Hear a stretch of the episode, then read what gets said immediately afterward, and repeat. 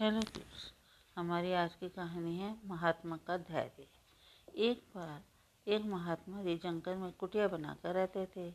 उनके प्रेम, क्षमा, शांति जैसे गुणों की ख्याति दूर दूर तक फैली हुई थी। मनुष्य दूसरों के गुणों के प्रति असहिष्णु होते हैं, उनकी शांति भंग के क्रोध दिलाया जाए, इसकी होड़ लगी। दो मनुष्यों ने इसकी ज़िम्मेदारी ली। वे महात्मा जी की कुटिया पर गए।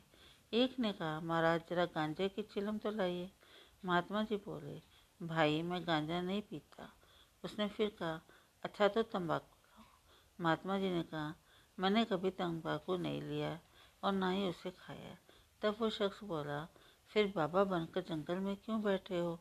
दूर कहेंगे इतने में पूर्व योजना के अनुसार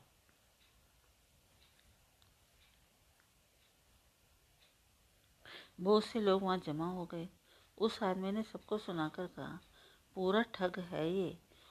चार बार तो ये जेल की हवा खा चुका है। उसके दूसरे साथी ने कहा, अरे भाई, इसने मेरे साथ भी ऐसे ही किया है। इसने मुझे जेल में डंडों से मारा। देखो इसका निशान अभी तक पड़ा है। रात को रंगरलियाँ करता है तो सुबह बनते ही संत बन जाता है। वे दोनों एक से बढ़कर एक झूठे आरोप लगाने लगे। उनकी पूरी कोशिश थी कि कैसे भी महात्मा जी को क्रोध दिलाया जाए। महात्मा जी चुप रहे।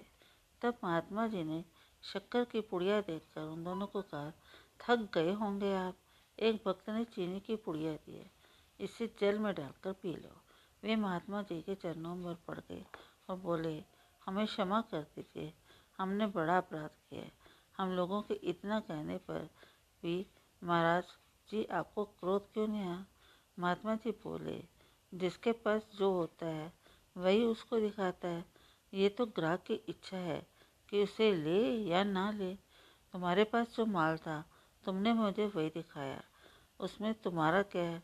मुझे तुम्हारा माल पसंद नहीं आया। दोनों लज्जित हुए। महात्मा जी ने फिर कहा, अगर दूसरा आदमी गलती करे और हम अपने अंदर की आग जला दें, ये तो उचित नहीं। मेरे गुरु जी ने मुझे सिखाया है कि क्रोध करना बुरी बात है, ईर्ष्या करना और जहर अपने ही शरीर पर चाकू मारने के समान है। Thank you